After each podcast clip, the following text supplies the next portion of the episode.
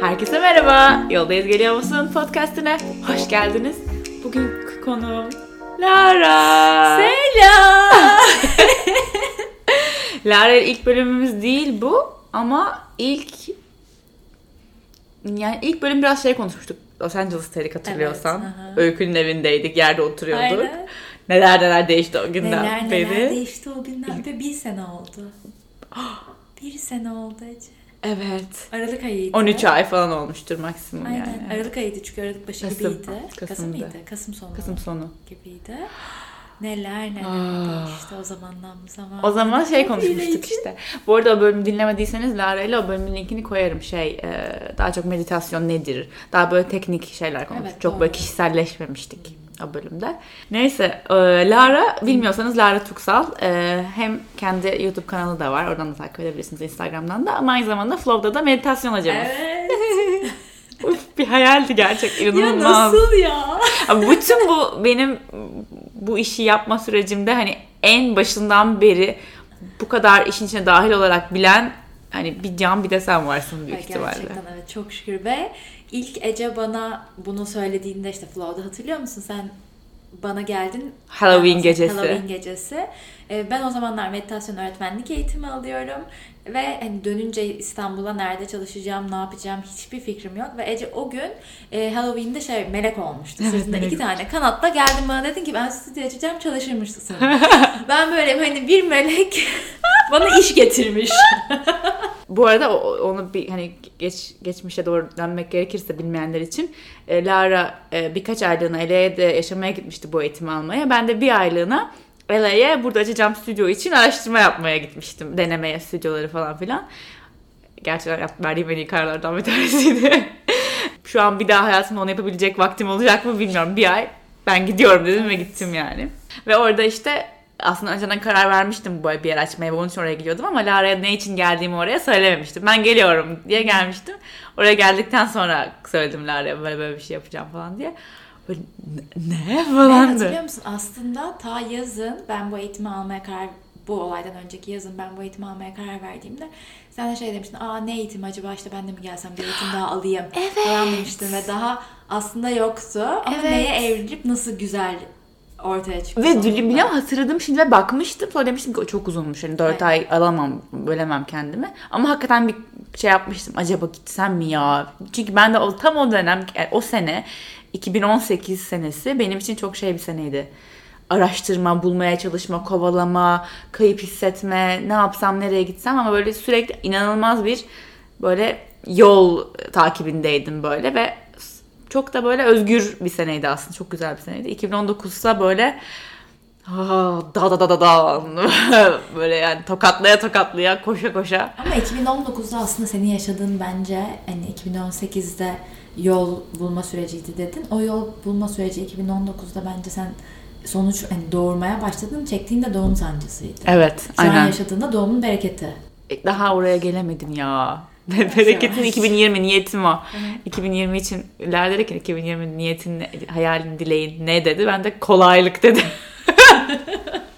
Seninki ne? Kelimen var mı? Benim ne? Kelimem bereket. Ooo evet. Benim de bunu istediğim bir dönem. Benim onu istediğim sene 2017'ydi. Ve geldi. Senin de gelir. Aynen. Geliyor da. Yani ama işte berekette öyle bir şey var ki gerçekten izin vermen lazım. Ve ben neyi görüyorum biliyor musun? Bunu paylaşayım. Ki ben çok uzun zamandır bu işlerin içindeyim, işte nefeste, meditasyonda ve hep böyle derine gide çalışıyorum kendi üzerimde. Son bir senedir özellikle bunu ne kadar görmediğimi fark ettim. Ve bende böyle bir duygu olduğunu düşünmüyordum. Değersizlik. Özellikle en çok konular konuştuğumuz ve meditasyonla üzerine çalıştığımız şeyler kendine şefkat, kendine değer vermek. Evet. Ki ve bir tarafım evet inanılmaz kendime değer veren bir tarafım var ama onun arkasında bir yerlerde o değersiz tarafım olduğunu bilmiyordum. Hak etmiyorsun diyen bir taraf mı yani? Hak etmiyorsun da var içinde. Ve onun hayatımı ne kadar şekillendirdiğini görmüyordum. Ne zaman ki ben bunu gördüm, tanımaya başladım, anlamaya başladım. Biraz bahsederim de hatta. Ondan sonra bereket gelmeye başladı. Çünkü ne kadar değerliysen o kadar değerli şeyler Hayatına girmeye başlıyor. Birbirine çekmeye başlıyor. Evet. Sen alabilmeye de başlıyorsun. Çünkü sen bir yerde içeride kendine bunu ben hak etmiyorum dediğin zaman şey oluyor. Gelse de diyorsun ki bu olabilir mi? Yok olamaz. Şimdi benim isteğim gerçek olmuş olamaz. Ve bu arada sabote. Hem kesinlikle sabote de edebilirsin ve tamamen hayattan itebilirsin onu. Hem de hayatına girebilir o şey ve sen onun bereket olduğunu görmezsin. Hmm. Hayatındaki bereketin farkında olmadan yaşarsın ve hep eksikleri görmeye devam edersin yani. Çok doğru. Bir de bence orada şey var. Hayatındaki bereketi gördüğün zaman aslında hayat sana sen ona ne dersen onu diyor. Bende var diyorsan hayat sana al sana sende daha fazla var diyor. İstiyorum diyorsan hani bende yok ve ben bunları istiyorum diyorsan al o zaman daha fazla isteme hali. Evet. Ve sürekli isteme halindesin. Aynen. Yokluk bilincinden çıkıyorsun. Ama bolluk bilincinden çıkarsan zaten var olanı arttırmaya doğru gittiğin için bolluğu arttırıyorsun, yokluğu değil. Ve bolluk bilincinden çıktığın zaman ki bolluk bilincinden çıkmak demek şu demek sahip olduğunu görmek ve onu oturtmak için de gerçekten hissedebilmek, o şekilde hareket etmek. Öyle hareket ettiğin zaman isteğine giden yolda günlerin de keyifli geçiyor. Evet. Çok keyifli geçiyor. Evet. Ya deliriyorum bazen. Bir de mesela şu an olmasını istediğim çok şey var, dileğim de var ama hayatım da çok keyifli. Yani bir taraftan diyorum ki onlar olsa da olur, olmasa da olur. Benim için senin bana karşı en çok ilham veren tarafın bu.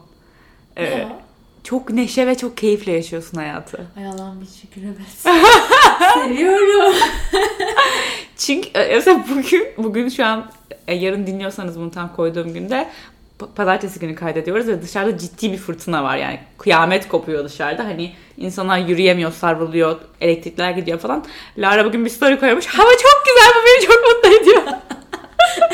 Ne? Uçuyor o sırada böyle kafası. Ama ben yağmuru çok seviyorum o yüzden belki bir de. Yani. Ama kesinlikle öyle yaşadığım belli. Şunu da söyleyecektim. Sen söylerken aklıma geldi. Neşe ve keyifle geçtiği için bu süreç istediğine ulaşma sürecinde ya da istediğine değil de çekeceğine. Bunun iki tane algısı var bu konuyla ilgili. Bir nevi bir kişisel gelişim ve kendi üzerinde bir çalışma ya bu kendini fark etme, kendini öğrenme, tanıma, hatırlama hatta en önemli kendini hatırlama sürecinde çok zor. Çok acı çekiyorsun. Eski travmaların yüzeye çıkıyor. Kendinle yüzleşiyorsun. Çok acılı, çok ağlamalı falan. Yani böyle olduğunu düşündüğü için birileri belki ay hiç oralara girmeyeyim ben. Burada da belki en yüksekte değilim ama fena da değilim yani. Böyle gidelim gibi devam etmeyi seçiyor. O konuda ne düşünüyorsun? Yani ne kadarı bu yolculuğun çetrefilli ve yorucu ve üzücü ve belki yoğun, kötü anlamda yoğun ya da insanın ne kadarı keyifli? Bunu ben cevaplayayım ama sen de cevapla. Tamam. Bana şey gibi geliyor açıkçası. Bir bunu fark etmeden yapmak var. Yani olduğun yerde kalıyorsun ve olduğun yerde kalmanın sancısı büyümenin sancısından daha ağır geliyor. Çünkü diyorsun ki aslında benim hayallerim var, isteklerim vardı. Hayat bana bunları sunmadı, olmadı, başkalarına oluyordu bilmem ne derken bana olmuyor. Orada zaten bırakmışlık. Orada işte neşe kaybolmaya başlıyor. Keyif kaybolmaya başlıyor. Umut. Zaten umut kaybolunca yaşamdan keyif almamaya başlıyoruz. Diğer tarafta o büyümek aslında ki bence büyümek ve daha demin melek kartı çektik bana hani kendini kır gibi bir şey çıktı. O kendini kırmak aslında sanki hayatın her dönemi gibi. Hep bir şeyleri kırıyorsun ve yeni kabuklar oluşturuyorsun. Kırdıkların şey diyorsun ki ben bunları şimdi kırdım. Artık öğrendim. Kendine bir gene kabuk oluşturuyorsun. Şey gibi diyorum ben soğanın zarları gibi. Aynen. Doğru. Evet. Eğer bunu bence kabul edebilirsen hayatın böyle olduğunu ve buna uyumlanarak yaşadığımızda bence o zaman ilerleyebilmeye başlıyoruz. Evet. Olay şu çünkü üzerine koyduğun sıfat ve etiketler o süreç için. Yani sen o sürecin üzücü ve yorucu ve negatif geçeceğine inanarak giriyorsan o işe tabii öyle geçecek. Ama bu soğanın zarlarının açılışı, belki kabuğunu kırmak, kendinle yüzleşmek. İlla belki bir an zorlanabilirsin, belki çok kolay da olabilir ama bunun içinde bir böyle tatlılık var. Evet. Böyle tatlı ekşi mi desem, ne desem? Soğanın en tatlı yeri o en içindeki yeridir, evet, ya. Aynen. Oraya doğru gittikçe tatlılaşıyor yani böyle. Doğru. Bir de tadını aldıkça şey çok önemli. Bir kez yapıyorsun, tadını aldıkça kendi canını daha çok çektiriyorsun. Evet. Çünkü getirdiği artıları görmeye başlıyorsun. Bir de bence şöyle bir şey yok. Yani bunu artık hepimiz görelim. Olduğumuz yerde kalalım, kendimize bakmayalım. Hayır. Herkes artık kendine bakmakla yükümlü. Bu devirde yaşıyoruz. Evet. Her yerde herkes bunu konuşuyor. Yani dışarıyı suçla hiçbir yere varmıyoruz ve bu kadar etrafla ilgili suçlama yapıyoruz. Bu etrafımızdaki insanlardan ülkemize kadar, ülkemizden dünyaya kadar bir yerden değiştirmeye başlamak zorundasın. Kendinden değiştirmeye başlayacaksın. Nereden değiştirmeye başlayacaksın? Ve artık bilmiyorum, bunun bahanesi olmasın. Evet. Kendi hayatından memnun değilsen dönüp bakacaksın. Aynen. Ya da konuşma. Aynen, ya da şikayet etme. Evet. Yani şikayet etmek zaten onun getirdiği silsile, şikayet silsilesi devamına getiriyor. Bununla ben bugün için not aldığım konulardan bir tanesi, bu çok iyi geldi ya. Resmen benim için konu geldi.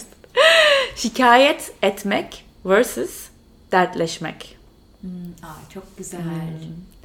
Şimdi Lara ile podcast'ı kaydetmeye başlamadan önce bunu konuşuyorduk. Ya böyle gerçekten dertleşebileceğin, içini hani açarak, bütün filtrelerini kaldırarak özünü paylaşabileceğin dertleşmeler çok nadir oluyor kendi hayatımızda, çevremizdeki insanlarla. Bu bir. Öbür yandansa şikayet etme hali çok sık olan bir şey ve insanlar bir yerde şunu görmeye başladım ben. Şikayet ederek ait hissediyorlar. Ama bu totalin frekansını düşüren bir hal. Yani evet, ülkenin halinden şikayet edebiliriz. Evet, yağmurdan şikayet edebiliriz. Eğitimden şikayet edebiliriz. Suçtan şikayet edebiliriz. Ekonomiden, paradan, ondan, bundan bir sürüden şikayet edebiliriz. Ama şikayet etmek işte çok kötü. Evet, bence de çok kötü. Berbat. Versus. Bu gerçekten beni böyle hissettiriyor ve böyle korkularım var geleceğimle ilgili, çocuklarımın geleceğiyle ilgili. Bunun için işte sen ne hissediyorsun demek başka bir şey. Demek istemiyorum yani. Ay, her şey çok kötü değil, her şey çok güzelmiş gibi davranalım lütfen. Ben bahsetmiyorum ya da görmemezlikten gelmekten bahsetmiyorum. Olan hakikaten var, hepimiz etkileniyoruz ama gerçekten ben nasıl etkileniyorum? Benim içimde yarattığı dalga ne bunun? Ve bu sana da yansıyor mu acaba? Sana onu soruyorum. Evet. Dertleşme o. Bilmiyorum ya. Bir de yani şikayet etmekte şey var. Kendi kendine mutsuz olmayı besliyorsun. Hadi biraz daha mutsuz olayım. Çünkü tanıdık. Ve kendimizi sabote etmenin en güzel yollarından bir tanesi. Hadi biraz daha negatif konuşayım. Şikayet ettikçe çünkü kendine konfirme ediyor. Evet, mutsuz olmam için daha çok sebep var. Evet. Mutsuz olmam için daha çok sebep var. Haklıyım. Egom haklı. Onu kendine tasdikliyor yani. Şikayet etmek de aslında bence şundan ziyade, şikayet etmek yanlış şikayet etmeyeyim değil de çünkü bir şey yanlış, onu yapmayayım dediğimiz zaman insanın da bir daha çok yapısı da geliyor yani. Evet. Bir şeyi yanlış hadi yapmayayım deyince. Onun yerine şeye bakabilirsek bir, hani hem neden şikayet, bu kadar şikayet etmenin arkasındaki neden ne? İkincisi neyden besleniyorsun? İkincisi de bu kadar şikayet ettiğim, yani bu yanlış diye değil, bir şey yanlış diye değil ama bu bana nasıl zarar veriyor? Evet. Ya da nasıl etkiliyor? Zarar vermiyor da olabilir bu arada, yani bilemem. Şikayet etmek olmayabilir o konumuz. Ama onu sürekli yaptığın şeyler hayatında, sürekli konuştuğun insanlar gibi, sürekli gittiğin yerler gibi seni etkiliyor sürekli yaptığın her şey. Bu şikayet etmek sürekli yaptığın bir şeyse tam şey gibi, etki tepki gibi yani. Ne getiriyor geri? Çarptığı zaman aynadan ne çarpıyor geriye? Aslında cevap orada. Orada bir de şeyi sormak. Geriye ne getiriyor ve getirdiği şeye ben değer miyim? Yani ben değerli halimle neyi hak ediyorum? Bunun getirdiği şeyi ben hak ediyor muyum? Evet. Diye sormak. Ve hak et etmediğini de düşünüyorsan, yani iyi bir şey hak etmediğini düşünüyorsan, kötü hak ediyorum ben çünkü değersizim inancı zaten bana daha his gelmeyecek, ben böyle doğmuşum, böyle gideceğim falan gibi böyle kısıtlayan bir inanç varsa içeride de onu da sorgulamayı ben her zaman söylüyorum. Çünkü o gerçek mi? Gerçek mi? Nereden biliyorsun bunu? Bunu nereden öğrendin? Bunu bana ispatlayabilir misin? İspatlayamıyorsan gerçek değil ki, ispatlayamayacağına eminim değersiz olduğunu. Evet, bugün bir tane hikaye okudum. Evet. Çok hoşuma gitti değerle ilgili. Bir tane, ben şimdi sana para veriyorum veya bütün izleyen kişilere diyorum ki işte 100 TL ister misiniz? Herkes der ki evet isterim. Hı hı. Tamam. Sonra bu 100 TL'yi elimde buruşturuyorum tamamen. Diyorum ki bu 100 TL'yi ister misiniz? Şimdi buruşuk artık. Herkes diyor ki evet isterim. Hı. Sonra ben bu 100 TL'yi yere atıyorum. Üzerine basıyorum böyle pisleniyor. Ayağımın izleri çıkıyor falan. İster misiniz? Herkes isterim. Hala 100 TL. Yani 100 TL hala. Hı. Ne kadar kirlense de, ne kadar üzeri buruşturulsa da, yere atılsa da, üstüne basılsa da. Değer aynı. Çok iyi. Bizim de öyle aslında. Çok niye iyi. Bunu bu kadar görmüyoruz? Evet. Bizim de değerimiz hep aynı. Evet. Yara almış olabiliriz, kötü deneyimler yaşamış olabiliriz ama değer yaşadığımız şeylerle gelen bir şeyden ziyade doğuşta kazandığımız ve hepimizin sahip olduğu bir şey. Hı-hı. Özünde olan bir şey. Dokunulan, başka kimsenin dokunamayacağı bir değer yani. Evet. Untouchable. Aklıma geldi buradan da, ben de bir hikaye anlatayım. Tam aynı değer değil ama başka bir değer konseptinden. 3 grup var, tamam mı? Bir grup insana diyorlar ki şu işi yapın. Bu kalemi atıyorum. Bu kalemi üretiyoruz. İşimiz bu. Bu kalemi üretin. Size 100 TL vereceğim. Karşı maaş. İnsanlar üretiyorlar kalemi. Bir grubu diyor ki size parayı vereceğim. Ama arkasından kalemi sen üreteceksin. Parayı vereceğim. Kalemi üreteceksin. Sonra kalemi ben kıracağım. Sen ürettiğin kalemi kıracağım. İki grup arasında kalemi kırılmayan taraf daha uzun çalışıyor. 3 ay çalışıyor. Öbür ay 1 ay sonra diyor ki yani ben 100 TL'ni istemiyorum yani. Kırıyorsun yaptığım kalemi sürekli. Bıktım bundan. Üçüncü grupsa diyor ki kalemi üret. Sana 100 TL vereyim. Ama üzerine de çok teşekkür ederim. Çok güzel bir şey yaptın. Ve ben bu kalemi bilmem okula bağışlıyorum diyecek. Bu son kişi gruba bunu deniyorlar. Sonra bu son kişi grubun parasını düşürüyorlar. 50 lira vereceğiz size. Yapar mısınız? Yapmaya devam ediyorlar. 20 lira yapmaya devam ediyorlar. Yaptığın işin değer gördüğünü görüyorsan, dünyaya bir hizmet sunduğunu görüyorsan, bir fayda sağladığını görüyorsan, aslında bunun getirdiği değer, hissettiğin değer kendinde çok daha fazla dünyaya bir hizmet sunuyorum. Parayla ölçülemiyor yani. Parayı düşürüyorsun yapmaya devam ediyor. Deney bu gerçekten. Bulursam linkini koyarım aşağı yani. Olay çünkü para değil yani. Doğru ki. Evet, hizmet sundukça. Evet.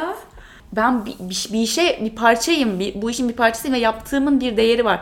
Yoksa al kalemi, sonra al parayı, sonra yaptığın şeyi kırıyorum ben. Hiçbir anlamı yoktu yaptığın şeyin. Ama sen paranı alıyorsun, yine de yapsana. Hadi yapsana.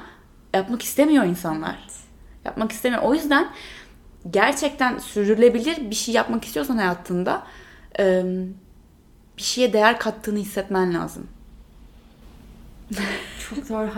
Ben bunu hayat amacı konusunda biraz bağdaştırıyorum. Yani her ne yapıyorsak hayatta ona verdiğimiz hizmet anlamı hayat amacımıza aslında bağlantılı. Evet. Hayat amacım neden ziyade bence her zaman soru nerede hizmet edebilirim? Nasıl hizmet edebilirim? Hı-hı. Hangi şekilde hizmet edersem en yüksek potansiyelimi dolduracağım. Evet. Çünkü hepimiz için farklı, hepimizin yaptığı şeyler farklı ve bu hizmet etmek illaki şey değil, birine bağış yapmak veya bizim yaptığımız gibi işler de değil. Sen bankacıda olabilirsin. Evet. Bankada ki bankaya girmek ne kadar illet bir şey, sıra bekliyorsun, kimse yardımcı olmuyor falan, böyle çok kötü bir deneyim yaşayıp çoğu zaman çıkıyorsun. Hı-hı. Eğer sen bankada çalışan olarak diyorsan ki ben bugün bir insanın buradan çıkarken bankada işim ne kadar rast gitti demesine aracı olacağım. Evet. Mesleğe kattığın ya da meslek dediği yaptığın şeye kattığın hizmet o. Kesinlikle. O zaman keyif almaya başlıyorsun. Çünkü keyifle yapıyorsun. Evet. Karşına keyif oluyor ve bu bir zincir olmaya başlıyor yani. Sonra oradan mutlu değişim çıkıyor o bankadan. Yani dünyayı değiştirmek için illa acayip ünlü olman, billboardlarda resimlerin olması, bir ülkenin başkanı olman gerek yok yani. Bu bir zincir etkisiyle dünyayı değiştirebileceğine inanıyorum gerçekten. Çok önemli. hep değerden gidiyoruz. Benim bayağı değerle ilgili oldu ama değer hak ettim mi bu şeyi ve yeterince çalıştım mı bunun için? Şimdi Lara buraya geldi. Bugün pazartesi saat 4'te geldi buraya. Dedik ya pazartesi günü saat 4'te yani evdeyiz falan. Dedim ki şimdi şimdiden düşündüm. Aşırı anlıyorum bu konuyu. Çünkü ben de sürekli acaba yeterince çalışıyor muyum? İşte normal çünkü alıştığımız konsept annemizden babamızdan büyürken gördüğümüz inancımız sabah işe gidilir, akşam işten dönülür. Hatta bazen akşam dönülmez bile. Çok çalışıyorsan dönülmez bile. Ben öyle bir anne babada büyüdüm özellikle. Annem babamı ben gece yatarken görmüyordum. Mektup yazıp uyuyordum yani. Öyle bir şeyde büyüdüm ama bu işliyor yani. Peki. Şu an gülüyorum ama değiştirmek benim için bunu çok zor. Kendimle sürekli savaştığım bir şey. Çünkü o kadar aslında bir denklem kurmuş ki bana.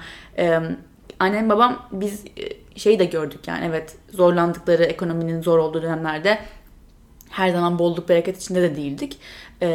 O zaman da ne kadar çok çalıştıklarını, o kadar çok çalıştıktan sonra nasıl çıktıklarını ve her zaman bize en üst seviyede eğitimi, hayat tarzını sunmak için çalıştıklarını ve bunun için gerçekten çok çalıştıklarını gördüm. Yani hakikaten işe gidip evde olmadıklarını gördüm. Ama çok en iyiye sahip olmak için çok çalışman lazım. Yani direkt atılan şey bu. Tohum bu. Ve ben de bunu... kendime nasıl bir evren Allah bana bu şey verdiyse öyle bir iş yapıyorum ki işe gitmiyorum yani hani sabah 5 sabah 9 akşam 5 ama 7-24 çalışıyor gibi hissediyorum ve çok yoruluyorum. O yüzden sürekli böyle kendime yeterince çalışmadım çünkü saat 9'da flow'a gidip akşam 5'te flow'dan çıkmadım. Halbuki gitmişim flow'a saat 4'te öğlen mesela akşam 10'da çıkıyorum.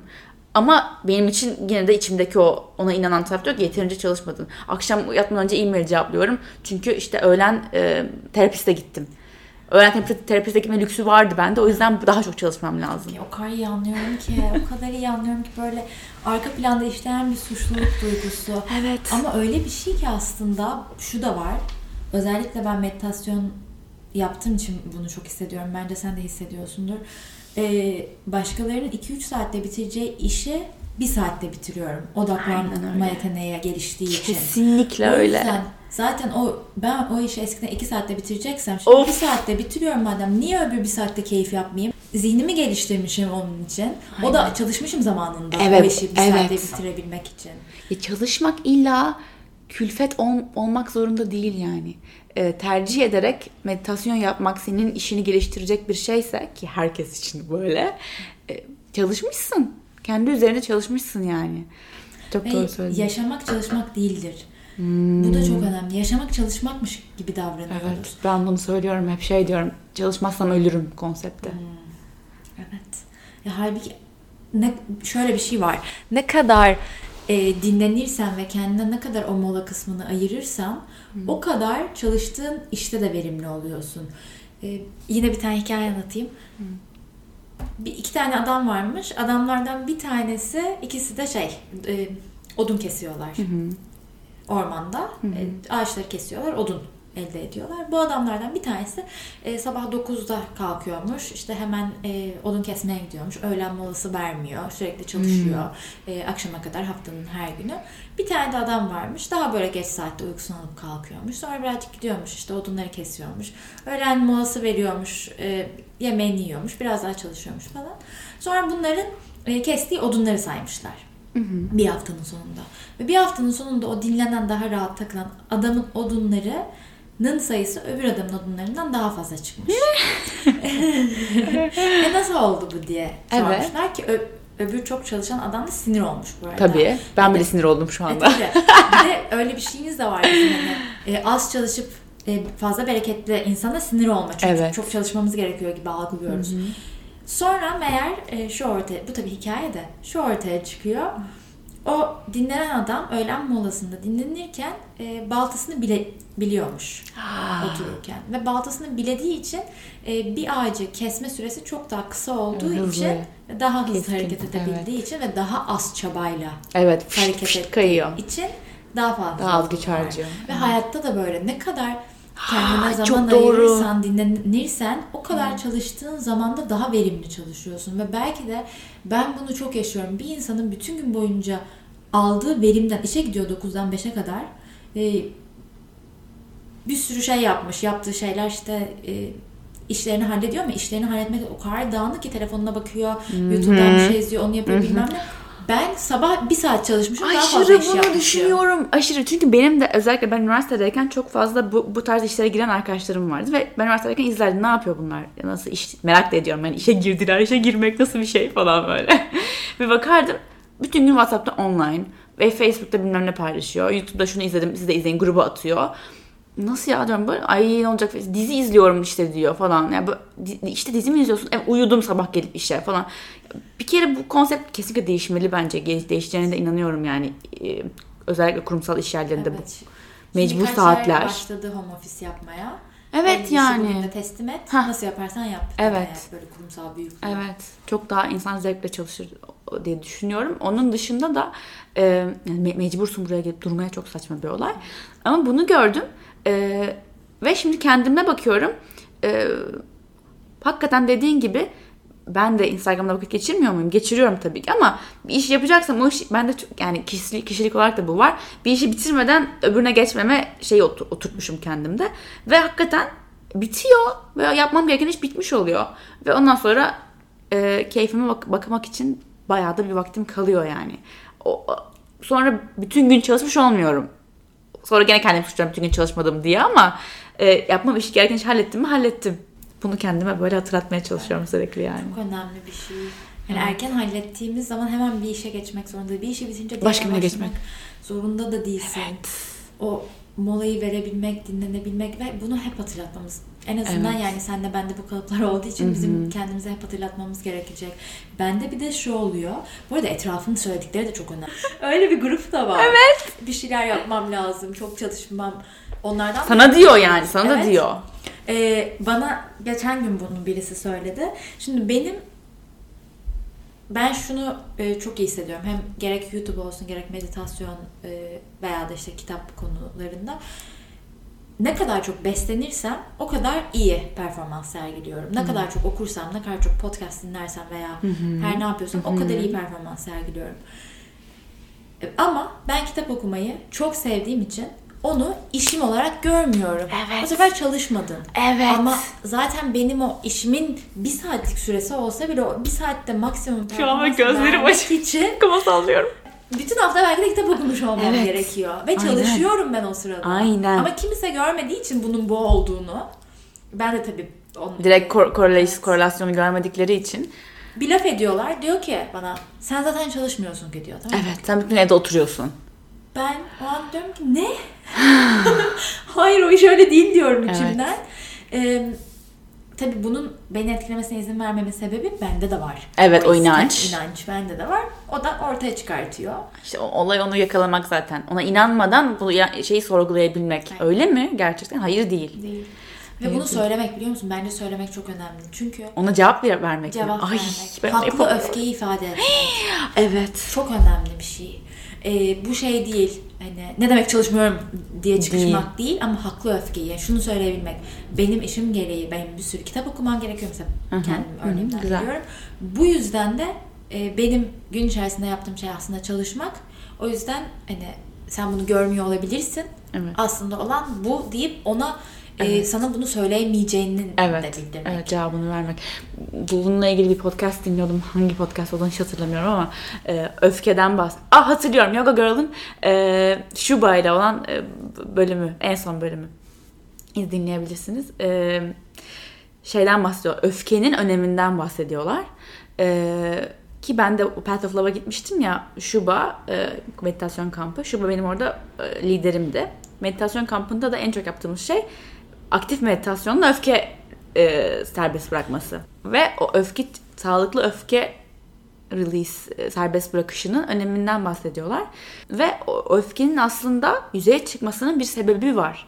Ve bunu eğer bilinçli bir şekilde yönlendirebilirsen o öfkeyi aslında seni büyütmeye ve ilerletmeye çok gerekli bir duygu öfke. Mesela o bölümde babasından bahsediyordu.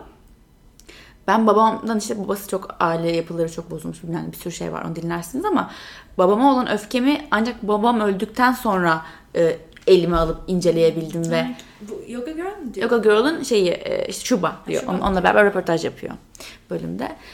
O zaman görebildim, bakabildim diyor.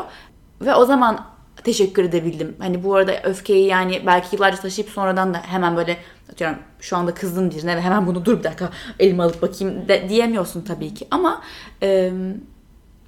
şeylerde çıkıyor bu olay gelişme yani. Mesela geçen gün Can'la tartışıyoruz. Bayağı da derin bir konuda yani. Ve dedim ki şu an ben hatta söyleyeyim ne olduğunu. Onunla ilgili bir şeyden bahsediyoruz. Yani onun problem yaşadığı bir konudan bahsediyoruz. Ben de ona dedim ki 2 saat falan onu konuştuktan sonra kendinden örnek vereyim dedim. Ben de dedim bana işte YouTube'da veya Instagram'da orada burada şöyle yorumlar geldiği zaman çok etkileniyordum ve bunun karşısında çok aciz ve kontrolüm yokmuş gibi ve ezik hissediyordum. Üzülüyordum, etkileniyordum çok. Bunu anlatıyorum. Ve bana dedi ki ne alakası var? Tamam mı? Ve ben orada aşırı etkilendim onun öyle demesinden. Çünkü dedim ki ben sana şu an kendimle ilgili çok etkilendiğim bir şey söyledim. Beni çok etkileyen bir şey söyledim. Sen bana cevap olarak ne alakası var diyorsun. Ve ben 2 saattir seninle ilgili bir şey dinleyip sana yardımcı olmaya çalışıyorum. Ve o öfkem tavan oldu böyle tamam mı? Yani sen nasıl diye bir ego çıktı. Ve dedim ki şu an ben sana bunu konuşmak istemiyorum. Biraz sakinleşeyim sonra konuşuruz dedim. Ne alakası var diyen çocuk 5 dakika sonra ben de 5 dakika tuvalette makyajımı silmeye indim yani ne yapayım? Tuvalette makyajımı siliyorum. Hemen geldi. Çok özür dilerim. Ben senin ne hissettiğini anlamadım az önce. Ben çünkü kendimi çok hissediyordum. Vulnerable hissediyordum şu anda. Çünkü 2 saattir benim çok derin bir konumu konuşuyorduk. Ve ben oradaydım hala. Sana geçmemiştim. Kendimden tepki veriyordum dedi. Ve ben dedim ki ben de böyle hissettim. Benim hissettiğim şeyi senin tamamen bloke ettiğini ve beni görmezden geldiğini, acımı görmezden geldiğini hissettim. Çok iki tarafta böyle konuşabildiği zaman asıl kırılganlık bu. Evet. Yani siz ilk baştaki kısımda tabii ne konuştunuz bilmiyorum ama o da kırılganlık vardır ama aynen. Onun üzerine bunu konuşabilmek nasıl büyük bir kırılganlık. Evet aslında evet. Bütün olay bu. İlk konuştuğumuz konu da yani Can'la ilgili konuştuğumuz konu da benim şeyim değil onu paylaşmak ama onunla ilgili konuştuğumuz konuda da onun gerçekten çok zorlandığı bir konu içinde ve benim de tam olarak anlayamadığım bir şey. Ama tahmin ediyorum ki ben böyle bir şey yaşadığımda hissettiğim şeyi hissediyorsun sen de diyordum orada. O da benim orada hissettiğim şeyi anlayamadığı için aslında duygu aynı şey. Onu sonra anlayabildik işte ama. Önemli ki. Bunu biz seninle de paylaşayım mı? Evet paylaş. Seninle de yaşadık evet. Biz bunu ya bir konuda gene böyle kırılmışız yani. Şöyle bir de işle ilgili şimdi Lara bizim bir iş ilişkimiz var. Bir de arkadaşlık ilişkimiz var. Bir de mentorluk ve spiritüel yoldaşlık ilişkimiz var. Hatta şu an aklıma geldi. Onunla ilgili senin de bilmediğin bir şey de anlatayım şu an. Onu da anlatayım. Tamam. İşte böyle bir konuda Ece ikimiz de birbirimize kırılmışız. Öbür kısmı anlatacağım. Ece bana kırılmış ve bunu sonra kahve içiyorduk. Öyle bir dille, öyle güzel bir şekilde bana söyledi ki, dedi ki böyle oldu. Ben burada bunu hissetmiştim ama bunun şundan kaynaklı da olabileceğini biliyorum. Kendimle ilgili ama aynı zamanda hani seninle ilgili olduğu için sana da söylemek istiyorum.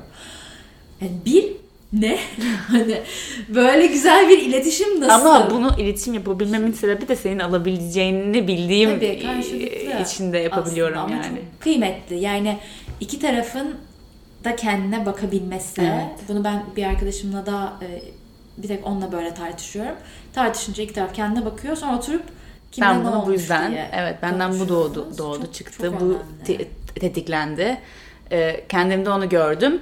Bu arada şu da olabilir. Kendimde onu gördüm ben. O olayda mesela. O korkuyu gördüm. Dedim ki Lara işte ben sana... belki şey de düşünebilirdim yani söylemek zorunda değilim sana ne hissettiğimi kendi içimde. Böyle oldu diyebilirdim. Ama ya da hiç demeyebilirdim. Tamam konuyu çözelim diye direkt böyle daha üstü kapalı da gelebilirdim. Ama orada onu söylememin sebebi sana geldiğimde daha doğrusu o aradaki konuşmadığımız zaman içerisinde sana hiçbir şey söylememiş de olsam belki hani ciddi bir kavga da etmedik. Normal bir şekilde konuşup ayrıldığımız bir olaydı yani. Bu arada ben hiç farkında değilim. Ece'nin böyle bir şeye bozulmuş olabileceği hiç farkında değilim. Ben Ece bana söyleyince hani tahmin etmemiştim o sırada seni. Ben de kendime senin bana başka bir şeye bozulmuş olduğunu sandım. Onu söyleyeyim. Ha şimdi ben de şunu söyleyecektim çünkü. Şey diyecektim.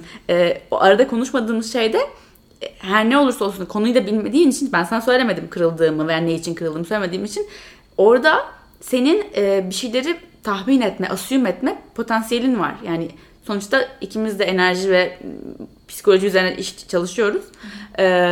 Ve bunu alabilen bir yapımız var. Anlayabilen, sezebilen. Ama nedenini anlayamayız. O yüzden bir şey olduğunu sezeceksin ve kendi kendine bir şey düşüneceksin. Belki de o yüzden öyle bir şey hissettim. Olabilir. Sezdiğine eminim çünkü. Her, ne olursa olsun herhangi bir durumda benim hissettiğim şeyi senin sezgilerin sayesinde hissedeceğine eminim. Ama bunun nedenini nereden bileceksin ben sana söylemezsem. O yüzden bu, tüm ilişkilerde geçerli yani. Seziyor karşındaki. Belki de evet. Hatırlıyor musun? O gün ben her akşam böyle Instagram'da iyi geceler yazıları paylaşıyorum. O gün de akşam iyi geceler yazısı paylaştım. Sonra da şeyi düşündüm. O gün Ece'yle konuştuğumuz başka bir konu hakkında bunu yazmış olabileceğimi. Ece düşünmüş olabilir mi? Bakın yazıyorum. Olabilir mi? Bak şimdi çıt deliliğe bak. Ece bunu düşünmüş olabilir mi? Onunla konuştuğum şeyi hani sosyal medyaya yansıtıyorum sandım acaba kırmış mıyımdır onu diye bir panik. Bu panik kendi kendime bunları aklımda kurduğum yetmezmiş gibi bunu paniklemişim. Bir de aksiyona geçmişim. Demişim ki Ece selam şey ben bu başladığım şey umarım seninle ilgili değildi. Ben onu çok önceden hazırlamıştım. Yani bugüne denk gelmiş. Ben asla bir şey yapmadım. Yetmemiş resim kanıt atmışım baksana. Aynen. Yazmıştım diye. Lara ben iyi geceler şeyini hiç okumuyorum. Cevap inanılmaz. Cevap çok iyiydi. Ece okumadım bilmiyorum görmedim ben bunu. O gün kahve içtiğimizde bir şey konuşmaya oturduğumuzu anlamadım. Ben kahve içiyoruz sanıyordum o gün. Bilmiyordum. İşte olay aslında şu. Hiçbir zaman gerçeğini bilmeden biliyormuş gibi bir hikaye yazma. Assumption yapmak yani İngilizce'de. Varsaymak. Evet hepimiz gerçekten enerjik bireyleriz. Bu bedenin içinde hislerimiz var. Açıklayamadığımız belki bilimle. Hissedebiliyoruz ama birbirimizde bir şeyin ters olduğunu, bir şey bana karşı kızdığı gibi hissediyorum falan. Yanlış değil bunlar. Sezgilerimiz hakikaten çok kuvvetli. Daha da kuvvetlendirebiliriz. Daha da iyi anlayabiliriz. Bu öfke mi, kırgınlık mı anlayabiliriz. Ama nedenini bilmemiz yani akıl okuyamayız. Bilemezsin. O yüzden sor. Veya hiçbir şey tahmin etme. O sana gelsin bekle yani. Evet. Çünkü o aradaki senaryo yazma kısmı çok can acıtıyor. Evet. Yani yaptığım şeye bakar mısın? Senaryoya yaz, sonra harekete geç, sonra üzerinden kanıtlamaya falan yani evet. Hiç aynen. Olmayan bir şeyi yaratıp bütün senaryolarda böyle yani tüm insan ilişkilerimizde karşı tarafa göre bir senaryo yaratmak. Ve en kötü senaryoyu yaratmak. En kötü senaryo. Evet. Halbuki ona gelene kadar sor. Aynen. Sor. Aynen öyle. Karşındakine. Ve sana da soruluyorsa da yine o an anlatmaya hazır değilsen olgunluk orada yani. Şu an hazır değilim. Evet bir şey var ama şu an hazır değilim. Karşılıklı evet. Gene öbür tarafın olgunluğunda tamam sen hazır olduğun zaman diyemek. Hayır sonra ne çok önemli. De değil evet. Yani. İşte karşılıklı sürekli bir böyle aynen. Oyun yani aslında. Aynen. Topu atıyorum, topu atıyorsun. Ben şimdi şey yapmaya başladım. Biriyle bir şey konuşmak istiyorsam ya da bir kırgınlık bir şey yaşandıysa diyorum ki bugün ben böyle hissettim. Şu anda bunu konuşmak ister misin yoksa henüz daha konuşmak istemedin mi diyorum. O da söylüyor bana şu an ya da sonra diye. Evet. Eğer sonra diyorsa da okey bırakıyorum orada. Çünkü şu da çok zor. Ha, sonra konuşacağız Allah ne konuşacağız. Evet bırakman lazım. Evet. Bırak. Lara'yı bir Instagram'da, sosyal medyada, YouTube'da bulabilirsiniz. Instagram'da Lara Tuks, YouTube'da Lara Tuksal. Ama sen 2 gündür paylaşıyorsun. Burada da onu paylaşayım diye düşündüm. Bu podcast yarın yayına giriyor. Yani ayın 7'sinde. Sizin bu cumartesi günü galiba bir işiniz var. Ha, evet. Söyle bakalım. Bu cumartesi günü bir nefes ve meditasyon workshop'umuz var. Sabah 10'dan akşam 5'e kadar. Eğer katılmak isterseniz Solmala, Soulmala aşağı yazarım. Dan ulaşabilirsiniz. Ama zaten yer kalmadı gibi. Ama gene bir kişilik yer var yazdım bugün. Ama gene de belki bir iptal bir şey olur. İptal edebilir aynen evet. Öyle şeyler de çok son anda böyle giyemesi gereken kişi geliyor ya. Zaten. Gerçekten öyle. Kesin dönecek zaten. Birkaç kişi inecek, birkaç kişi çıkacak falan. Hep bir şeyler dönecek. Son anda oluyor. Evet ne kadar tatlısın. Öyle. Tamam. Çok teşekkür ederim. Ben de çok teşekkür ederim. Çok güzel oldu. Keyifliydi. Fallara bakamadık. Ay, evet, ben sana sonra resmini çekerim. Sen resmini al. Evet. Lara'yı derse gönderdim. Ama kapanışta söylemek istediğim birkaç şey vardı. Onları da paylaşayım. Öyle bitirelim bu bölümü. Bölümü. Flow Studio'da Lara'nın eğer nefes seansına gitmek istemezseniz hafta sonunda bizim de bir etkinliğimiz var. Daha önce bahsetmiştim aslında ama son artık birkaç kişilik yer kaldı galiba 2-3 kişilik yer kaldı. New to yoga etkinliğim var. Benim liderliğimde ilerleyecek. 2 günlük bir etkinlik. Cumartesi pazar 11-12 Ocak'ta. Saat 3.30-6.30 arasında 2 günde 3 saat toplam 6 saatlik bir etkinlik. Bu etkinliğe kimler katılabilir? Yogaya yeni başlayanlar. Yani aslında bu etkinliği başlatmamın sebebi hep bana başlamak istiyorum ama korkuyorum. İşte nereden başlasam bilmiyorum diyenler için belki flow size uzak, evinize uzak ama ilk başlangıcınızı belki bizimle yapmak istersiniz. Sonra daha size yakın bir yerde veya belki evinizde devam etmek istersiniz pratiğinizi ama o temeli almak için yani çünkü belki internetten videoları izleyerek de yoga yapabilirsiniz ama pozları gerçekten kendi bedenine göre doğru yapmayı öğrenmek biraz birebir bir hocayla çalışarak çok önemli bence. Ben çok fazla şeyi öyle öğrendim ve öyle öğrenildiğini birebir gözlemledim. Dolayısıyla bu etkinlikte neler öğreneceğiz? Hakikaten pozları, asanaları. Çünkü yoga sadece mat üzerinde yapılan pozlardan ibaret değil. Ama asana, pozlar bunun büyük bir parçası. Bunların temellerini, kuyruk sokumundan ayak parmak ucuna kadar nasıl hareket ettirmen gerektiğini öğreneceğiz. Oturuşu, meditasyon oturuşunu, meditasyon nefeslerini, yogadaki nefesi ve yoganın geçmişini, tarihini biraz çok da sizi sıkmadan, bunu bir okul dersine çevirmeden keyifli bir şekilde öğreneceğiz. Yani 3'er saat, 2 gün boyunca, 3 saat boyunca poz, asana çalışmayacağız. Keyifli geçecek. Güzel bir grup olacağını düşünüyorum. Zaten her zaman bu gruplar bir şekilde doğru gruplar çıkıyor. Birbirini buluyor insanlar. Doğru olmanız gereken yerde oluyorsunuz yani. O yüzden heyecanlıyım. Çok daha az yer kaldı. O yüzden eğer gelmeyi planlıyorsanız flowstudio.com'dan rezervasyonunuzu yapabilirsiniz. Paketinizi alıp rezervasyon yapmayı unutmayın. Ne olur programa girip rezervasyon yapabilirsiniz. Onun dışında herhangi bir meditasyon yoga dersine de yine Flow Studio'da gelebilirsiniz. Her salı meditasyon dersim, her pazar sabahı yoga dersim var All Levels. Başlamak isterseniz de bir sürü hocamız çok güzel, bir sürü hocamız beginner level ders veriyor. Bayağı bu ay bu arada yeni dersler de ekledik programa. Ders sayımız arttı, yeni hocalarımız var. Heyecanlıyız yeni yılda. Kendinize hakikaten bir hediye vermek isterseniz bu yola davetlisiniz diyeyim. Dinlediğiniz için çok teşekkürler. İyi ki varsınız. İyi ki varsınız. Çok teşekkür ederim. Bir sonraki bölüme kadar beni tüm sosyal medya mecralarında @ecetargit olarak bulabilirsiniz. Bir sonraki bölüme kadar yoldayız, geliyoruz.